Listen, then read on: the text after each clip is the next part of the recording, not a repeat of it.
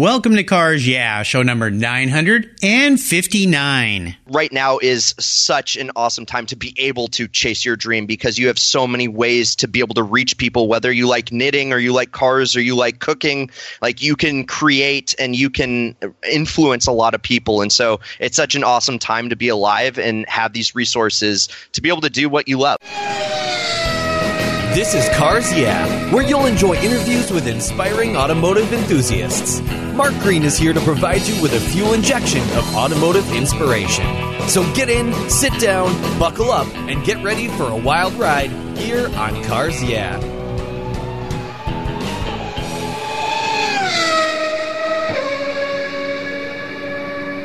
Hello, automotive enthusiasts. I'm a revved up and so excited to introduce today's very special guest. That's right. I've got two guys with me today. Brad Bader and Travis Jordan. Hey, Brad, Trav, are you guys buckled up and ready for a fun ride? Heck yeah. Absolutely. All right, here we go. Brad Bader and Trav Jordan are full-time YouTubers and co-founders of Ideal Cars, a premium automotive education platform that's shifting the way the next generation of car enthusiasts buy, sell, and drive their next ideal car and do it for free. Travis built his career in the automotive industry by following his love for anything mechanical. He's a certified Audi master technician who thinks like an engineer, and Brad has worked in the tech industry helping build several notable Seattle startups, but it's his passion for automobiles and the art of the deal that drove him to connect his buddy, Trav. The two started flipping cars and decided to combine their skills to create ideal cars on YouTube. And they create 30 minute vlogs about buying, fixing, selling, tutorials, and trips around the world in cars with their passion for automobiles. So guys, I've told our listeners just a little bit about you. Would you each take a brief moment, share a little bit more about your careers and very obvious passions for automobiles? And we'll start with you, Brad. Awesome. Well, thanks for the the thorough introduction, Mark, and we're excited to be on this podcast. Cool. Um, both Trav and I have been friends for quite a while, and we're both entrepreneurs at heart. And we've started companies in the past, but we really wanted to find that intersection of business and cars, which is what the brainchild is that we're talking about today ideal cars. The thing that we've been doing for a bunch of years is buying and selling cool cars and, and making money on them without a dealer's license. And we've been able to identify a way to use technology to be able to identify what we call an ideal car a car that you can get in, drive for six months to 18 months, and get out of and either break even or make money on. Now, the way we're able to do this is using, there's a lot of technology out there to be able to find desirable examples of a make and model. So let's say it's an E46 M3. How can you find one that is you're able to negotiate and get it below market value or at market value, but see the value that you can add to it mm. on the back end of it when it comes time to sell.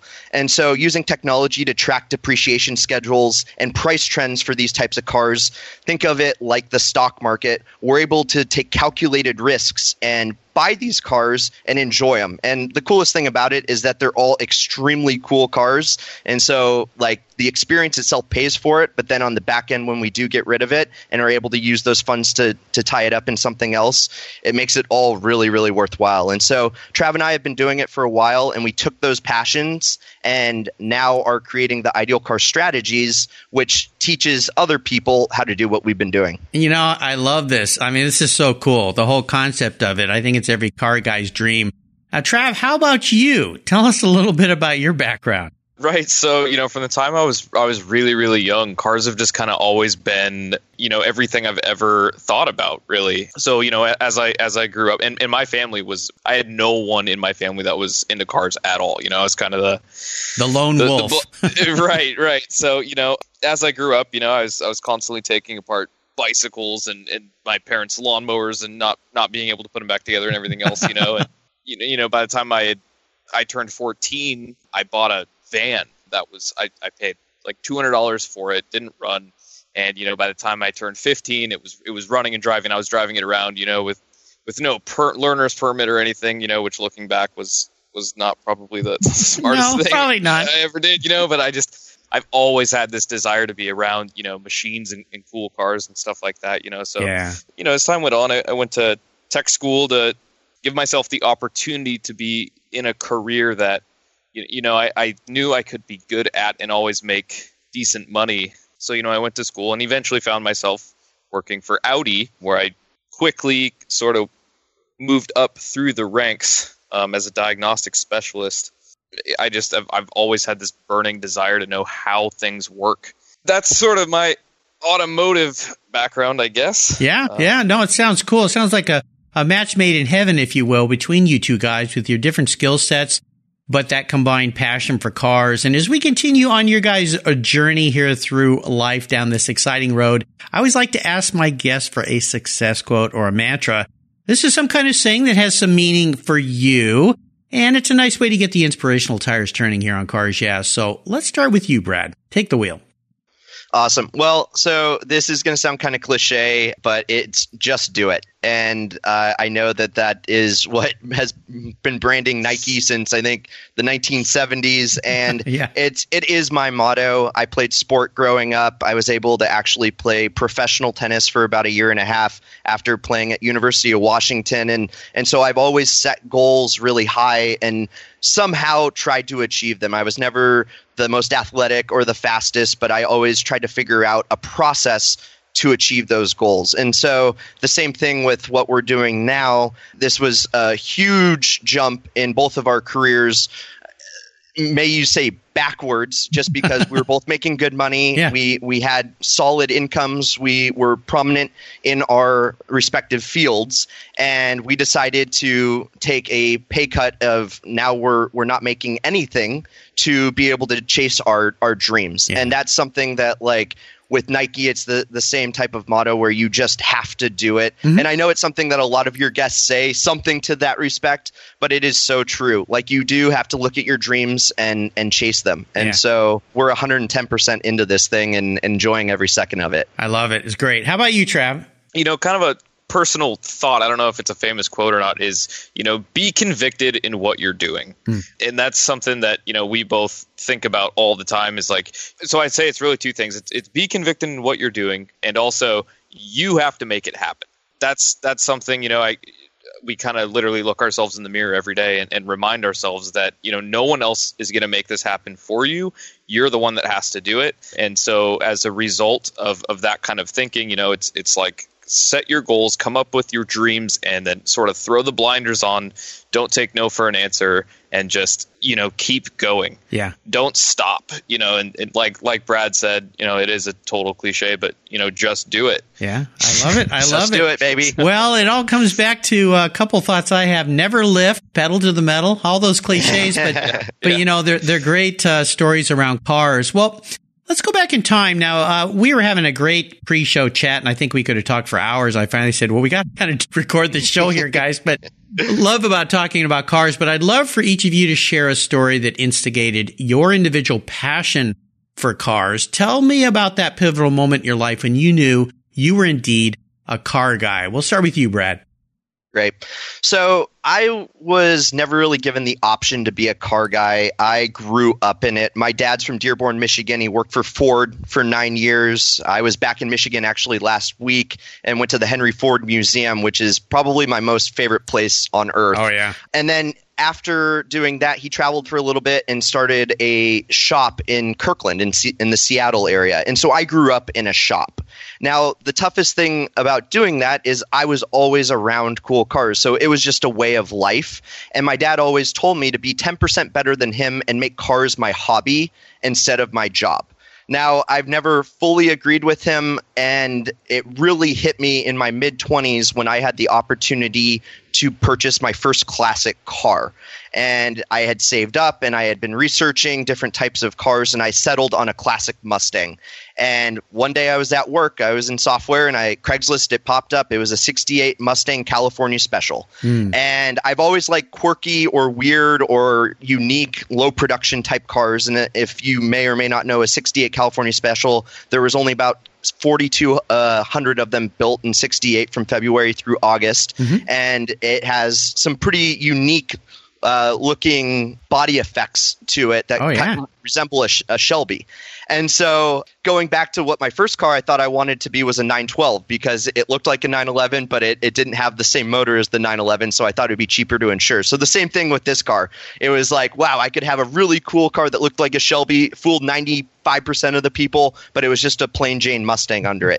and so I called my dad and I said, hey, man, I think I found a California special that I want to buy. And he was like, really? And so he told me that I had to get a Marti report, which you run the VIN and you're able to tell that it's an actual authentic California special right, or if it's yeah. a Shelby, the same thing.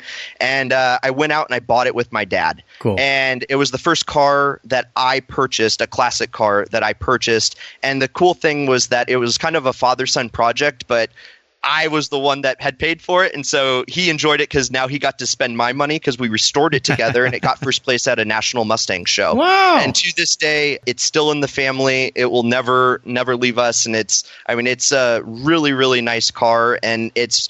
It was the first time that I really identified as a true blue car enthusiast because of the story of the car and the history as to why Ford in 68 made the California Special. Yeah. And those coupled together made me really realize that cars are more than just physical things. There's there's always a story behind the car that someone can tell you. Yeah, you know, Ford, I had Christian Overland, who's the executive VP of the Henry Ford Museum, on my show.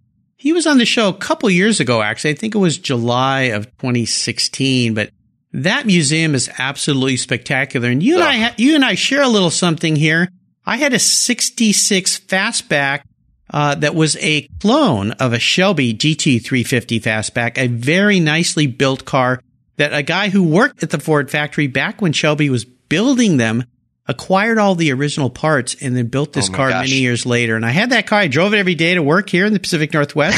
it was a little dicey in the rain, but it was fun. But, but how about you, Trav? I know you said you grew up in a family where they weren't really into cars, but you were the guy. So what's that pivotal moment when you knew you were a car guy? So years before I was born, my parents took European delivery of a, I think it was a 1988 Volvo 240 uh, five speed, one with the electronic overdrive. And from the time I was really young, you know, two or three years old, my parents said I'd often just just you know they wouldn't be able to find me. I'd disappear, and they'd find me in the garage just hanging out kind of around that car. and then you know when I when I was old enough to finally open the door, I used to just go in that car and just sit in it for hours and just kind of run it through the gears and play with all the knobs and stuff. And then I learned how to open the hood, you know, and I just was so. Th- that's all I wanted to do was just be around these machines and Yeah. stuff, you know. Like uh, the only way my parents could get me to behave in the stores, you know, was they didn't incentivize me with a 99 cent Hot Wheels car. Oh, yeah. you know? and like that's it's just been my main focus um, since since I can remember. So well, when did your mom come out to the garage and find the engine out of that Volvo? Actually, that car uh, it, it got it ended up getting destroyed. Uh, it hit a rock. Oh Uh, no. it was snowing. It was snowing out years and years later. Yeah. it, it was snowing out, and uh, my stepbrother actually spun out, hit a rock, and decided to keep driving, and it Uh oh. lost all its oil. Oh lost oil yeah, pressure. that was doesn't work very well, as as you a mechanic knows.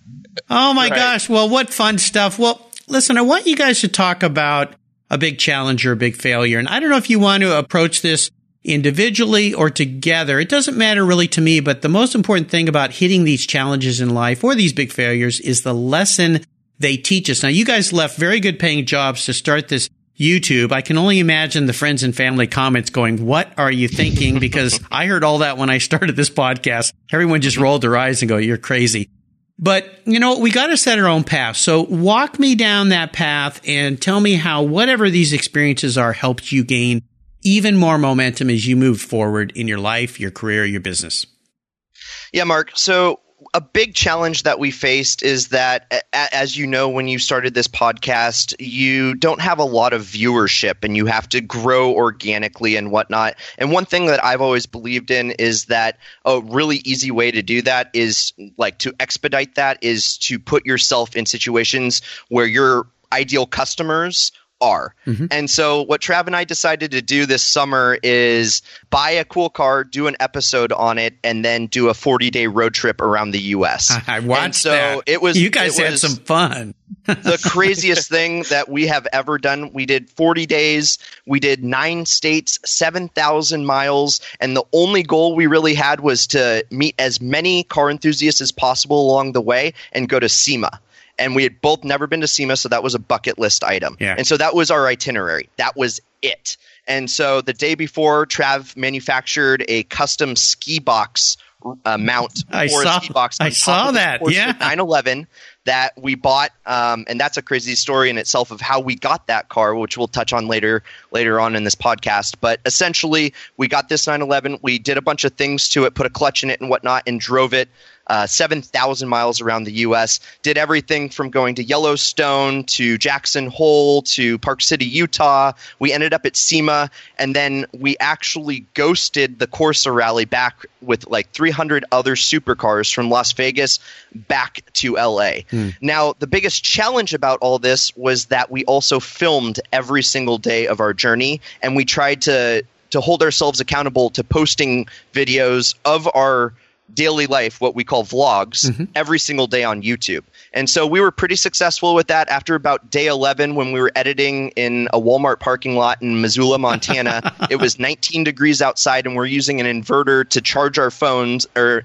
our phones and our computers to edit this thing. It was probably 16, 17 hours of filming and then editing every single day. On top of we slept in a Porsche 911 about 25 of the 40 nights. Oh my And so gosh. we were able to meet over a hundred enthusiasts along the way and ask them because it was a discovery for us to learn more about how we should write these ideal car strategies to teach other people how to do what we're doing right now. Wow. And so it was the most invaluable experience and one of the toughest things because we had to leave loved one loved ones behind for those 40 days, but they were huge supports and without them we never would have been able to do it. And yeah. so that was the hardest thing we've ever done and the most rewarding thing I think we've ever done, at least in my whole life. Real quickly, where can a listener go to see these videos?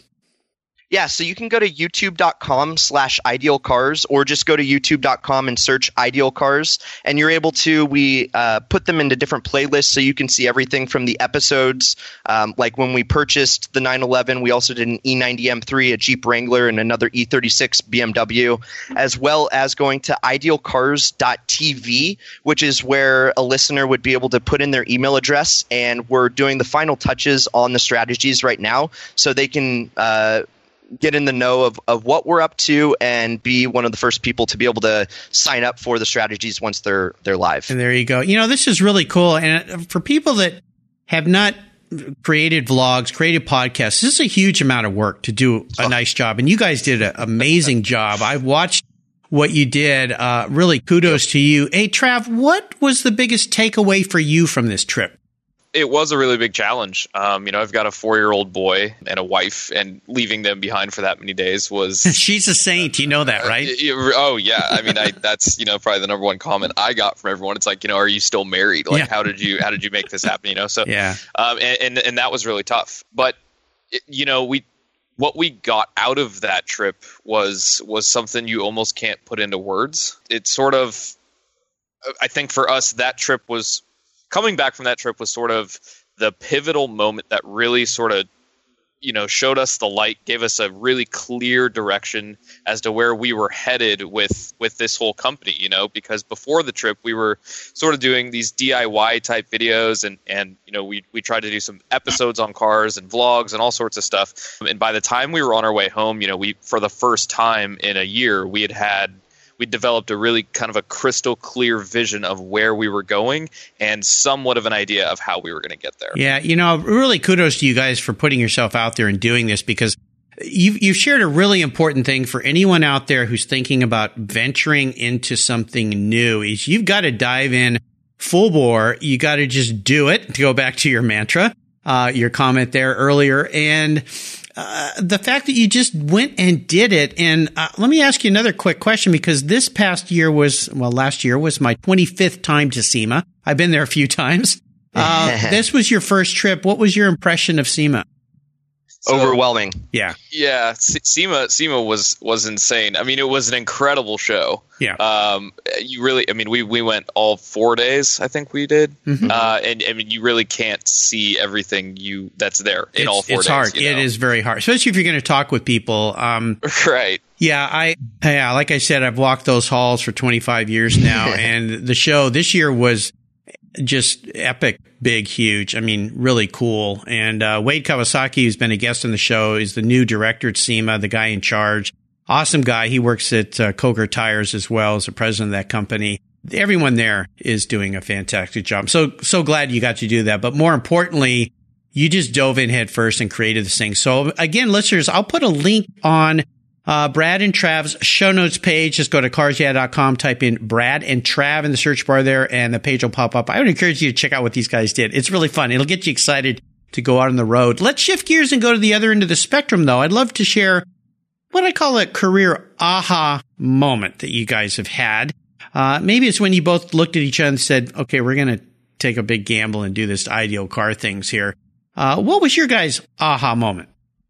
Yeah, so there's a couple of them. I'm going to talk about the first one, which actually happened at SEMA this last year. Um, like I said before, I'm a huge proponent of putting yourself in the right situations, which Trav and I, uh, and this will kind of lead into the second part of this, are huge Wheeler Dealer fans. Yep. And out of all the shows on TV, that's the one that, for whatever reason, it's the easiest one hour episode to watch. And so I had this crazy idea a little over a year ago. We were out um, in Eastern Washington snowmobiling, and I said, Hey, Trav, what if we were to quit our jobs and start creating wheeler dealer episodes? What if we were able to educate the next generation of car enthusiasts how to buy, fix, and sell really cool cars? And now, Wheeler Dealer has always kind of taken the slant of, of doing classics or I would dare I say weird because a lot of them are European cars that we can't get here in the US before they moved over to California and started filming there. Yep. But we really wanted to focus more on like enthusiast cars like Porsche 911s, Audi R8s, and like some exotics, Gallardos, F430s, things like that. Because Trav has a background in being able to work on a lot of those really cool, unique cars. Mm-hmm. And I think a lot of people would like to see under the hood of a Ferrari F430 and see what it looks like to do a clutch on it. Yeah. And Trav is the guy that would love to do that. And so we were at SEMA this last year and we were in a room with Jeff Allen, Mike Brewer, Ant Anstead, and Magnus Walker. And they were a panel and they were talking about the car industry. And uh, at the end of it, I, I I was scared out of my mind, but I grabbed the mic and I, in front of a couple hundred people, got up there and said, "Hey guys, where do you see the car enthusiasts like in the next 15 or 20 years first and foremost on classic cars of today where do you see the market going? But then also the next generation of, of car enthusiasts what cars do you see them really wanting to see wheeler dealer episodes or with jeff allen what he does or with magnus like maybe you know bringing a couple more like a 997 or 991 to his garage mm-hmm. and being able to relate to these these younger guys. And when i say younger i mean younger than us like you know in their teens right now. Sure. what about those guys and Jeff Allen took the mic after talking for a little bit and looks at me and goes, You, sir, are the next wheeler dealer. and it was at that moment, you know, and everybody's laughing. And we had about 40 or 50 people that stayed around after this panel and talked to us. Nice. And it was really that identifying moment for, for me personally that, yeah. like, what we're on to is, is something really big. Ah. and so that that was kind of the first part, and uh, the the second part, Trav, maybe you take away with like what we set out and did. Right. So, like Brad was saying, you know, we when we when we set out on this whole thing, we were quite literally trying to become the next Wheeler dealers. You know, we filmed uh, this this first episode. Uh, we bought an E90 M3 and did throttle control actuators and everything, and uh, you know, you know, we filmed it long enough to fit a 60 minute TV slot for you know commercials and the whole thing. We were And- dreaming. yeah, and, and keep in mind, I mean, this is the first thing we had ever filmed in our lives. Like, you know, we went out and bought a camera, bought the stuff we thought we needed, had no idea what we were doing, you know, downloaded editing software, you know, and, I um, love it. Love it. and, and we worked really, really hard on it. You know what I mean? I mean, we we poured. I think it took us nearly two months to to film and and edit and and re-edit. You know, there was a night uh, I was leaving for a family vacation, and we were up until four in the morning trying to edit this thing and get it Oh, done yeah. before I left. You Yeah. know, and, it, and nights like that were were not few and far between. You know, that's just how it was. Um, so anyway, so we got we got this episode done, and we're super proud of it. We did all this hard work and whatever, and you know, it after like two months or so on YouTube, there was like I think it was like less than hundred views. Mm, yeah. You know, Yeah. like I mean, literally no one watched it. You Mhm. know, Sure. um, so it, it just it didn't take off like we had hoped, and it was a really hard pill to swallow. You know, we'd put in all this time and, and money and, and effort, and like I said, first first video that we that we ever made together, um, and it was ultimately sort of sort of a failure, I guess. But something happened from that first video that we didn't really expect. You know, we started getting emails from people, even though the video never got a ton of views, but people wanted to know if it was if it was legit. You know, people were curious how we were able to make money on a buying, fixing, and selling a car without having like a dealer license or anything like that. You know, And- Sure. Yeah. and that that was The was sort of aha. burning Yeah. desire that all these people had. You know, how are you doing that? How are you doing that? For us, we never even really looked at it like that because it's just kind of what we've, you know, like I think between Brad and I, we've probably never really lost money on a car, maybe one or two. Mm-hmm. Um, but for the most part, you know, we we've actually made money driving some really cool cars. Um, and so I guess that was that was sort of the, the question people really had. You know, no one really wanted to watch these two guys that they don't know try to film a TV show. They wanted to see how we were doing it. Well, you know, it's a, it's an awesome story, and I've had Mike Brewer as a guest here on Cars. Yeah, I mean, he's talk about wheeler dealer. I mean, that guy is on fire, and he's he doesn't just act. That's who he is. I mean, that's who that guy is. It's like Wayne Carini. That's who he is. He's a genuine, awesome person. And of course, Magnus Walker, another uh, self-promoter extraordinaire. He's been on my show twice now. Uh, who's just done an amazing job of being what I call the antithesis of the Porsche guy. I mean, who could be more opposite than what people think a Porsche guy is? Mm-hmm. Uh, you know, so- definitely. so- the nicest guy in the world too. Oh, we yeah. actually after that we met him and his film guy, and we rolled out from LA to SEMA with the RWB group, the Porsche RWB group, and Nakai-san, the guy that builds the RWBs. Oh yeah. And so we talked to Magnus after this panel and invited him to the RWB dinner, which he accepted. And so we got to know him super well. One of the nicest guys, and really lit the fire for us being advocates for Porsche as well. Like Yeah. we really want the next generation to experience how awesome a Porsche 911 is. Oh yeah, that's awesome. Oh, great story. I love it. I love it. Well, uh, you kind of maybe answered the question for me about proudest career moment. Was that it for you guys being able to kind of validate what you're doing? Sort of. So what actually happened a couple weeks ago and i guess this is the something we're striving for because obviously we want to be public figures and and be influencers. And i was in the porsche 911 it was completely dirty. I'd just been hit with de-icer. It had snowed the night before in seattle. And so there was de-icer all over the front and i'm filling it up and this 16 year old kid gets out of his dad's car walks over and he goes you're Brad from Ideal Cars. He goes, I watched you guys on your journey. Cool. And I'm like, oh my god! And my girlfriend's in the in the seat, and I open it up, and she's like, "What are you doing?" And I'm like, "I'm grabbing this guy's stickers and my card and all this." like I was freaking out. Yeah. And this guy's like, "I love your stuff." There you go. And that was kind of that moment that all of a sudden it was like, "Wow, okay, we've influenced somebody." Right. and and so that that was the moment that I I totally thought that like we had almost sort of made it in a way. Yeah, it's a you know it's a fun thing when you get some validation for what you're doing. And I remember uh, the when I started this, I went to Car Week like I do every year, Pebble Beach and so forth. And I had a guy come up, go, "Are you Mark Green from Cars? Yeah, can I get a picture with you?" And I'm like, "Who who told you to come over here and do this? Come on, uh, seriously, you know." I'm but but it's exciting because you realize somebody's paying attention, even if in the beginning it's just one person or ten or twenty or a hundred uh, somebody's listening and it validates what you're doing. So yeah, I think that's pretty cool. How about you, Trav?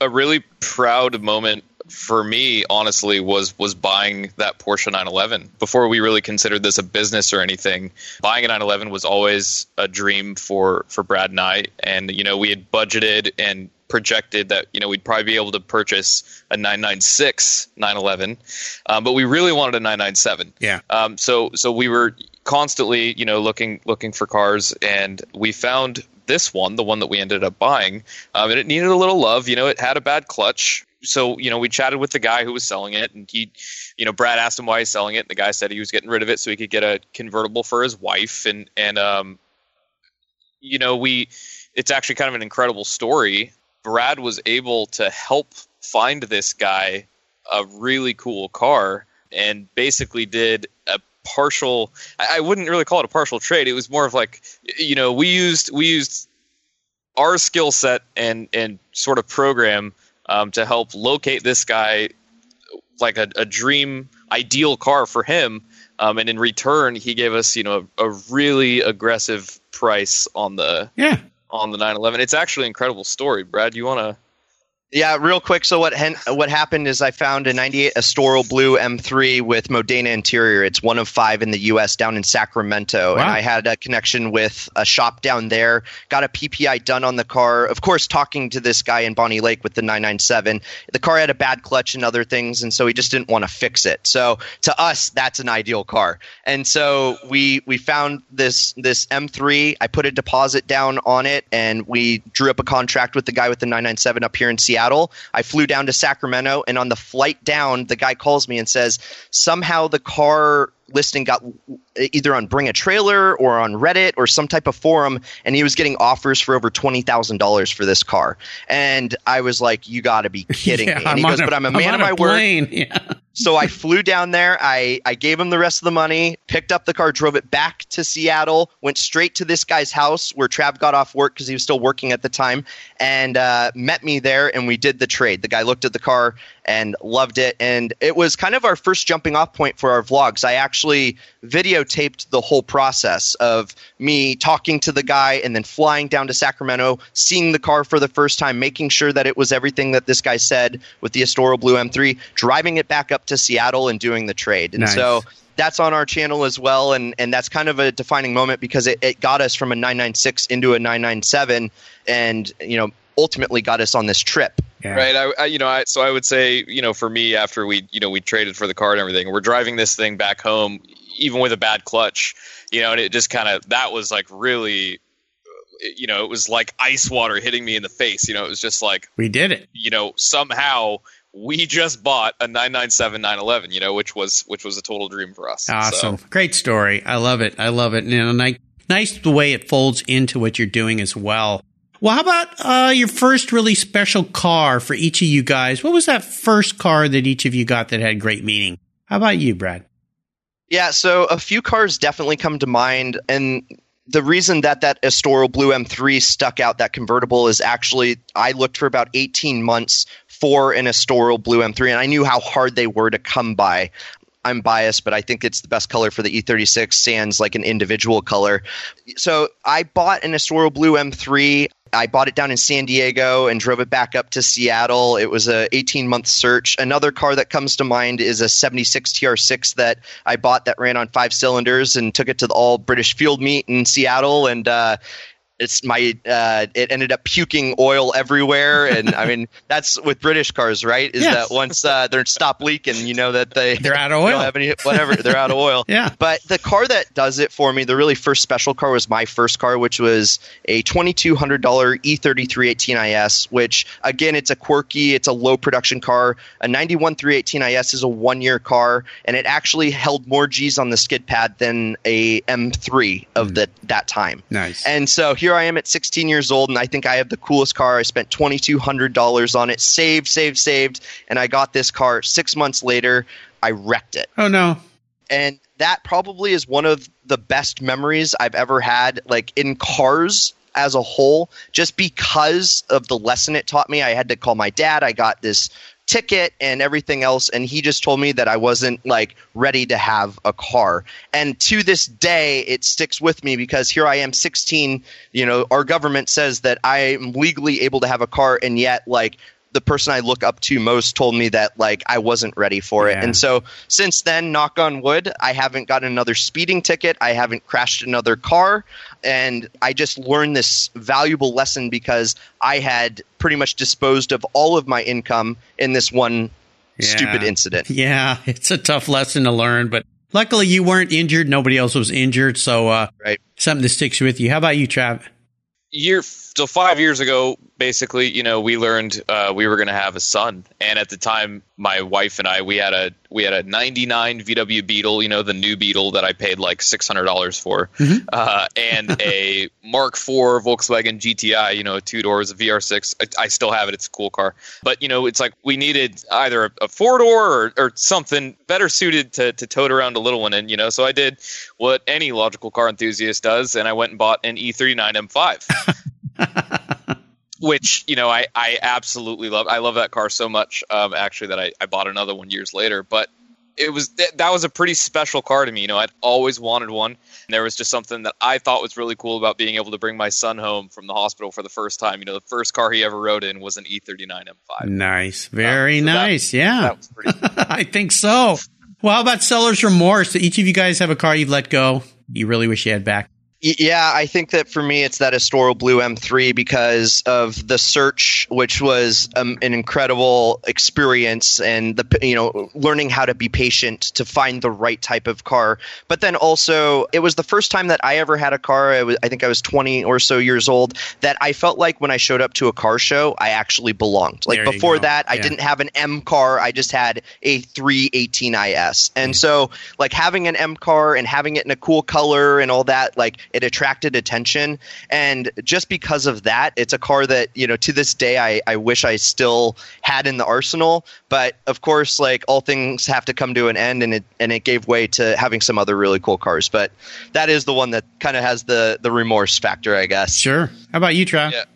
I'd say for me, honestly, you know, I've had a lot of really cool cars. You know, the M5. I had a HPA turbocharged R32. Um, there were some really cool cars, but you know, one I I actually really wish we could have held on to a, a little bit longer um, was the Jeep we did. Ideal Cars episode three, I believe it was, was uh, we bought a Jeep Wrangler and sort of fixed it up, you know, and got it all ready to go, and then we ended up selling it I think less than a week after we got the thing done. So we never really got to to go experience, you know, what it was like to have a, such a capable off-road vehicle. You know, we had we had come up with some pretty big plans to go, you know, off-road this thing and, and have some fun, and we sort of you know, we we never got to realize that because we got offered the right money at the right time, and so off it went. So maybe one day, you know, we'll we'll get into one of those again because I think it'd be a lot of fun. But yeah, that's that's kind of one that you know I wish we could have held on to for a little bit longer. I see a Jeep in your future for sure. well, let's talk uh, real briefly here about this year. What has you guys excited and fired up about Ideal Cars? Actually, what's on, what's on the burner right now is another 68 Mustang California Special, and this is a car that we've known about for about five years now. And just recently, probably six months ago, got a Marti report on this one, and it is a it is the definition of a barn find. Like legitimately, it's, it's down in the middle of nowhere, Washington, and this car had been sitting next to this house for over 20 years, and we had to tow the car out of the four spots that it had kind of grown into yeah. in the yard. Yeah. And so, just again, it's it's to give that exposure of you don't have to spend 50, 75, 100,000 dollars to get a ton of miles of smiles with a car. I mean, we we paid $6,500 for this car. And what was really neat is that we were able to get it on the road. Trav was able to throw brakes, some gas, get it get it fired up. And I drove it down the road just a couple weeks ago, and the doors don't even latch. So the doors were open. It looked like a Batmobile or something. But you know, that's the thing is that like we're younger guys. You'd expect us to be looking at GTRs and M3s and things like that, and we want to show that we're well rounded and that we can also work on the old stuff. And yeah. so we're super excited that that episode's going to come out in a month or so and kind of show what it's like to find a barn, like a, a legitimate barn find. Yeah, yeah, that's very cool. I love it. I love it. Well, sounds like there's a lot of great adventures ahead for you guys. We're all going to be excited to watch for it. But this next question is a little bit of an introspective question. I'll start with you, Trav. If you were a car, what kind of car would Trav be and why? Well, I'm I'm gonna have to step in here because I have to deal with him on a daily basis, and so he is definitely a Ferrari Testarossa. Oh, um, because he's literally a redhead for one. Uh-huh. You're you're pretty quirky, Trav, as well, and uh, he's kind of an old soul. He he kind of keeps me level headed. You know, I get super excited. I'm kind of like that little dog that like it's overexcited for things, and Uh-huh. he kind of goes, "Okay, Brad, let's let's pump the brakes a little bit and make calm sure this is something we should do." So by far, like he's a Ferrari Testarossa, So tr- 512 TR. Oh, well, awesome cars, by the way. Well, Trav, then you get to answer the question for Brad. Yeah, so I, I mean, I, again, I, I'm sure you can kind of tell from from this recording, you know, that that Brad's sort of the one that that I have to help slow down every once in a while. Um, but honestly, you know, if I had to if I had to say Brad was any car, you know, I'd probably say he's he's something like a Porsche 550 Spider because you know he thinks he's good looking, he's a little bit high maintenance, and uh, you know. Some say he's been known to party topless. Oh goodness. Okay. Well, there's a there's a picture for you. Well, Oh man, very nice. burning an image in your oh yeah, God. yeah. Well, thank goodness this is a podcast, not a video, so we won't go there. so, guys, up next is the last a lap. But before we put the pedal to the metal, let's say thank you to today's Cars Yeah sponsors. Hey, Cars Yeah listeners, this is Mark Green. I've been using Covercraft covers to protect my cars and motorcycles since I was in high school, way back in 1975. But Covercraft has much more to offer than just vehicle covers. This time of year is very hard on your vehicle's interiors. Rain, snow, dirt, and mud gets into the carpet and the seats, grinding away and destroying the original materials. It's important to preserve and protect your special ride with Covercraft floor mats and seat covers. That's what I do. They offer a wide variety of styles, colors, and materials, all designed to fit like a glove. They're easy to install and provide for anchor points and airbags for safety and a perfect fit. Protecting your vehicle adds value when you go to sell it too.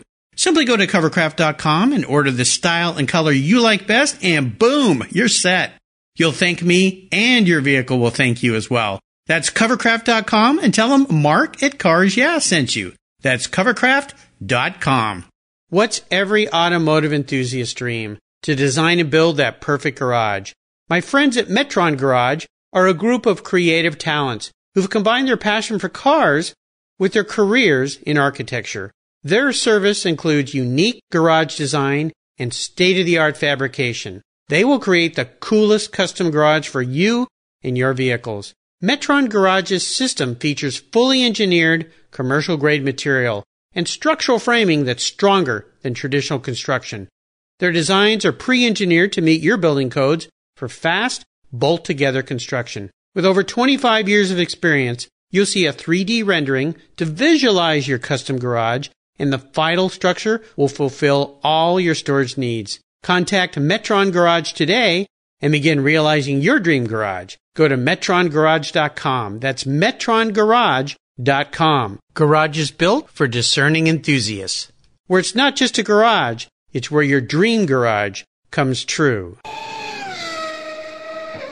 Okay, Brad, Trav, we are back and we're entering the last lap. I'm going to fire off a series of questions and ask you guys to give our listeners a very quick blip of the throttle answer. So here we go. What's the best automotive advice you've ever received, Trav? I, I'd probably say it's never love something that can't love you back. Um, I like it. which you know, which is really tough to do. I think we all fall in love with our cars and everything, but you know, for for what we we are trying to do, I think looking at cars, you know, from a third party perspective helps make more sound financial decisions. Yeah. And you can always, you know, sort of try to look at things unbiased, and and so you don't let emotion get in the way of you not being able to make a profitable exit from a car. Yeah. Brad? Yeah, um, I think that it's it, it kind of goes into like you only live once, and so kind of go with your gut. And I and I think that that speaks true to when you have the opportunity to make a purchase. Like before this podcast, we were talking about your turbo that you purchased and how like the description didn't really make a bunch of sense, but what you did is you did some digging and you were able to find out some stuff and in, uncover some truths that someone like me that's looking at the same listing may not have been able to do. Right. And so when you when you're sniffing it and you you think it's a good deal, like pull the trigger and at the same time if it sounds too good to be true, like it probably is. Oh, yeah. and you know, that can never be more true with with the, you know, cars. Oh, and yeah. so Oh, yeah. Oh, yeah. They'll sting you, that's for sure. Now, about a personal habit? Do you guys have a personal habit you believe it contributed to your successes over the years? I think the biggest thing for us is transparency. I mean, we look at this as kind of like a marriage because it is, uh, you know, business, but also, you know, I'm part of his family essentially, and he is as mine as well. And so, a big thing for us is, you know, when something isn't working out, we got to get through it as quickly as possible so that we can keep moving forward. And so, the every day, like we kind of wake up and we have a 9 a.m. call five days a week. And the first thing is we talk about yesterday, but we also talk about things that are bugging us if there's ever something like that. And and there have been. Yeah. Right. And that's, you know, to add to that really quick, and, and part of that is, you know, you can't, we, you have to keep, at least for us, we have to treat this, you know, like a business as much as possible. And Mm-hmm. we're very much, I mean, Brad's my best friend, you know, but you, you kind of have to not be afraid to hurt someone's feelings, I Yeah. guess. Yeah. Got to Um, be honest. You, you have to always look at this, you know, from what's working and what's not working for the business. So I'd say that's something we try really hard at. And it, I think it helps us be successful. Absolutely. Now, about a resource? There are tons of great resources, just like Ideal Car. Is there a resource that each of you guys are a go to or a resource that you go to quite often? What we've found recently, and and this is all new to me, um, as we're trying to become bigger presences on Instagram and Facebook and Twitter and all that stuff, is there is so much information on Facebook groups that I never knew was out there. I mean, you can join everything from like we're part of an Overlander group, which after having the Jeep is something that we're interested in. And we're part of like a 997 911 group that has 12.8 thousand members in. And the coolest thing about it is that these people are so nice and they want to help out. Yep. And so like I, I think that the biggest resource that we found that I never knew about was was the Facebook groups that you can search for in the search terms and and find them super easily and like I said everybody is out there to help because they're in the same spot as you they own the same type of car Yeah, no, they are great. I've joined so many over time and they've really helped me in a lot of different ways. Very cool. Well, if I could arrange for you guys to each have a drink with someone in the automotive industry, living or deceased, who would that be? You know, I'd actually probably have to say Brock Yates of Car and Driver. He Mhm. passed away, I think, A couple years ago. Years ago, Yeah. yeah. Mhm. I've always just been a huge fan of his work, and I think it'd be incredible to be able to sit down and and really, uh, you know, just kind of chat it up about, you know, what some of the things he he thinks and feels um, about cars. Yeah. How about you, Brad? yeah well since Trav, you think that I'm a Porsche 550 Spider I guess I got to go with with James Dean you know number 158 maybe uh, or sorry 130 Yeah, one- yeah, 130. God, I can't even get The, li- the little bastard. Yep. yeah, the little bastard. I, I just I, I think it would be really cool to see at a time that there was really no way to to have a, a huge social presence online. Obviously, how how was he able to become such a big uh, superstar at such a young age? And so a really that- short. I mean, he really was not in the movies very long at all. Uh, No, very short, but that probably helped to make him legendary. Of unfortunately, him losing his life and in that car, and the fact that he raced. I mean, he kind of was uh, kind of a Paul Newman or uh, a McQueen type figure in some respects. Well, I did have Brock Yates Jr., his son, as a guest on my show about a year and a half ago. So you can go back and listen to that show. He was a very interesting guy and uh, talked about his dad quite a bit on that show. So check it out on Cars. Yeah. How about a book? Is there a book that each of you guys have read that you'd like to share with our listeners? Yeah, I, I think for me, it's the Steve Jobs book by Walter Isaacson. Hmm. I, obviously, I am horrible at reading stuff, so I, I listened to it on book on tape, and it took forever to listen to, but it was one of the most enjoyable books and, and gave a lot of great life advice. Yep. Great book. Yeah, and for me, you know, I'd say if you've never checked it out, um, it's done really well. It's called The Art of Racing in the Rain. Um, it's by Garth Stein, I Yep. believe. Mhm. Um, it, it's an incredible, it's an, it's an incredible book. It's an incredible story. So, Well, uh, you know, for Yeah, I was going to say Garth has been a guest here on the show. I met him at a uh, car event. He has a beautiful uh, Alfa GTV, and it's kind of a deep purple color, if you will, or aubergine, if you want to cite a Porsche color. But um, yeah, that's the most recommended book here on Cars. Yeah, is the Art of Racing in the Rain, and I sure wish they'd make a movie out of that because I think it would be fantastic. Well, listeners, you can find uh, links to all these great resources that Brad and Travis shared today on their Cars Yeah show notes page. Just go to carsyeah.com, type in Brad and Trav, T R A V, short for Travis, and you'll find that page with all these great links. All right, guys, we're up to the checkered flag, and this last question can be a bit of a doozy.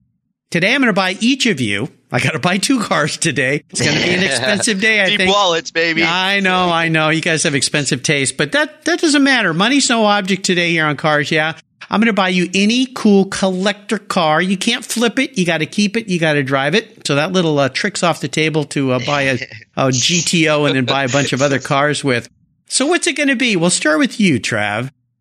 Uh, you know, there are so many cool cars that I, I think would be amazing to own, but but sort of the one car that that I always come back to, and I, and I was actually really close to buying one, is is the Gen One Viper. I just Hmm. think it's such a cool car for so many reasons. You know, it's just there's no no frills. It's just a pure driver's car from sort of this unorthodox company. I think to be making a car like that, um, and it's always been a childhood dream of mine. So they're n- they're not actually that expensive now. But you know, if if I if I could only have one, you know, believe it or not, it would probably be a Gen One Dodge Viper. Very cool. And uh, by the way, had Ralph Gilles, the designer of that car, on the show. He's a lead designer for Chrysler and and uh, that whole motor group. Um, yeah, pretty darn cool cars and uh, a handful to drive. That's for sure. How about you, Brad? You know, the reason that I go back, I, I've been going back to Michigan every single year of my life since I was before I was born, essentially. Um, and every year I go back to the Henry Ford Museum to go see one specific car, and it's the 32 Ford that they have there. And that's kind of the the first iconic car of kind of hot rodders and whatnot. And this this car is very sinister. It's kind of plain Jane, but the coolest part about it, it's it's black with a Hemi in it. It's shoehorned in there, and you can actually they had to cut out part of the hood to fit the Hemi in there. And Ah. so a Yeah, lot of people got- don't know what they're looking at, but Yeah. oh, that is the coolest car. That's going to cost me. Thanks a lot. well, guys, you've taken us on a great journey today. Really happy to see what you guys are doing. I, I love the fact you've taken your passion, you're putting it out there. That's what Cars Yeah is all about. And I want to thank you for sharing your automotive journey with me and the Cars Yeah listeners. Could each of you give me a little parting piece of wisdom before you head off into the sunset in that uh, 32 Ford and that Viper? I think I know who's going to win that race. 32 Ford, baby. yeah, yeah. Uh, you know, I, I guess, I guess, you know, my last little parting piece of advice is for anybody that has has any kind of dream. Uh, it's just, you know, and I, I know everyone probably on on all of your podcasts says this, but it, it really is, you know, go go chase your dream. Yep. Um, you know, follow follow your passion and, and chase your dream, and because once you do it, and you start doing it. I mean, you'll you'll never look back. Yep, absolutely. Yeah, and to add to that, like the world that we live in today, 2018, is full of technology, and like how we're connected right now uh, via Skype and whatnot, and how we're able to push out our videos to literally the world.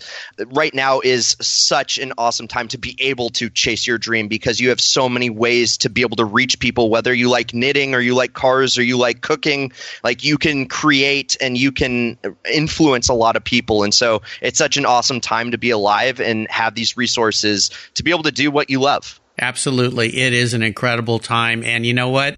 It's not that hard if you're willing to learn. And the fact that you could go on YouTube, that's how I learned to be a podcaster. That's how I learned to build my website. Uh, you just have to want to do it and you can. What's the best way for our listeners to follow along with you guys and see what you're up to? Follow along on on youtube.com slash ideal cars we like to say that you can ride shotgun with us on our journeys. Uh, the other way is is you can go check us out on instagram at ideal cars tv facebook at ideal cars as well as go check out our website. We'll continually update it but that also is kind of the portfolio of who we are. It has everything on there and you can have access to the ideal car strategies by putting in your email into the box. We'll have a little cars yeah widget in there so that people can can put in their email and get updates and have access to that once those are are fine tuned. So Very those are the places. Awesome. Well, listeners, as you know, you can find links to everything on the Cars Yeah website for Brad and Trav and Ideal Cars. Just check it out. I would encourage you to follow along with what these guys are doing. They're having some fun. They're living the dream. And that's what Cars Yeah is all about. Wrapping your passion into what you do for a living. So kudos to you guys. And I want to thank you for being so generous today with your time and expertise and for sharing your incredible automotive experiences with me and my listeners. Until we all talk again, I'll see you guys down the road. Thanks, Mark. Thank you. Thanks a lot. If you own collector cars and still have a little bit of money left over, congratulations. You're ahead of most people.